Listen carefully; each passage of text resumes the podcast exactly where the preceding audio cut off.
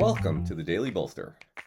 Each day, we welcome transformational executives to share their real world experiences and practical advice about scaling yourself, your team, and your business.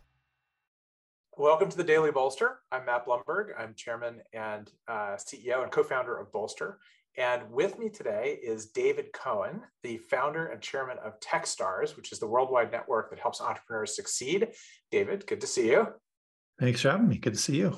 Yeah, thank you for joining us. So, Techstars was founded in what year? How many years have you been at this now? Uh, it's 2006, so I can't do math that fast, but a lot of years. A lot, a lot of years. And how many founders have you guys backed and have or have gone through the program in all those years? Yeah, the 3,400 companies through the accelerators, so 10,000 plus founders have been through the programs. That is amazing. Uh, that is, as Steve Jobs would say, that is making a dent in the universe and, and not a small one. Um, Giving it a try. Yeah. All right. So, our question for today is what are your top three kind of early signals that you look for when you are meeting a founder that they're going to be successful in the long haul? Yeah, we actually use these dur- during our screening for uh, making these investments. Uh, number one is that they're obsessed, um, you know, really, and, and, and importantly, obsessed with the solution and figuring out the solution as much as just the problem. It's it's easy to fake, uh, you know, passion or whatever, but it's really hard to fake obsession. So we've learned that over the years for sure. I love that. How, and how do you like? How do you? What's the difference between passion and obsession? Like, can you point to it, or is it just the kind of thing that you know it when you see it?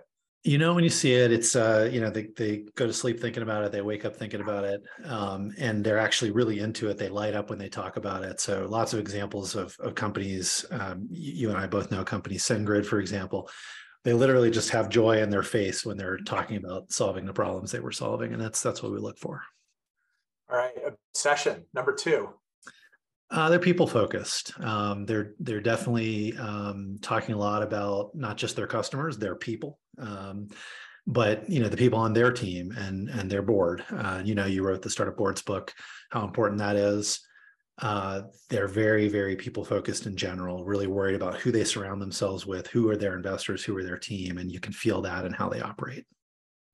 Yeah that one's definitely uh, that's easy easy to spot and probably even more easier to spot the absence of yeah, I mean, a lot of people that we meet are are people focused, but the problem is that that's all focused on themselves and not other people. So they think, oh, I can do it all, and and you know, we, we know that no one can do it all. You've got to have the best person at each position on the team, right? And so you can feel it pretty early on when they come in. And they're they're clearly thinking about that, talking about how great their team is, constantly looking to recruit the right person, the right role. I think that's a, a big key we look for. All right. So number one is obsessed. Number two is people focused. What's number three? Number three is they lead with values. Um, I found that the great entrepreneurs they they have a set of beliefs. They turn those beliefs into values, and uh, they live them and who they hire. Uh, maybe more importantly, who they fire. Uh, the types of customers and partners they want to be around um, they have a view of of you know what's right in business and and you know what they care about and what they want to make happen in the world. And they talk about that early they think about that. It's well thought out. It's not just you know saying hey we have these values and listing three common ones. It's usually unique to the problem they're trying to solve in the world and you can feel that it's very real to them. So those are three big ones that we look for you know what's so interesting to me is I look think about all three. You know, you probably look at a hundred things about a founder. Those are three things you can't fake.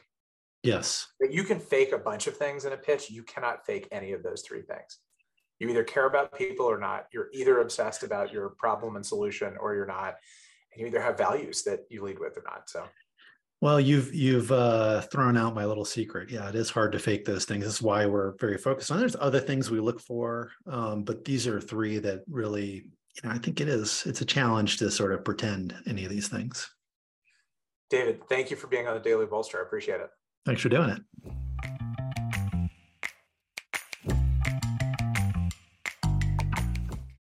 This podcast is brought to you by Bolster, the new way to find the right executives. We supercharge startup growth by matching CEOs with transformational executives, mentors, and board members without the hassle of traditional talent sourcing. Start searching for free at bolster.com.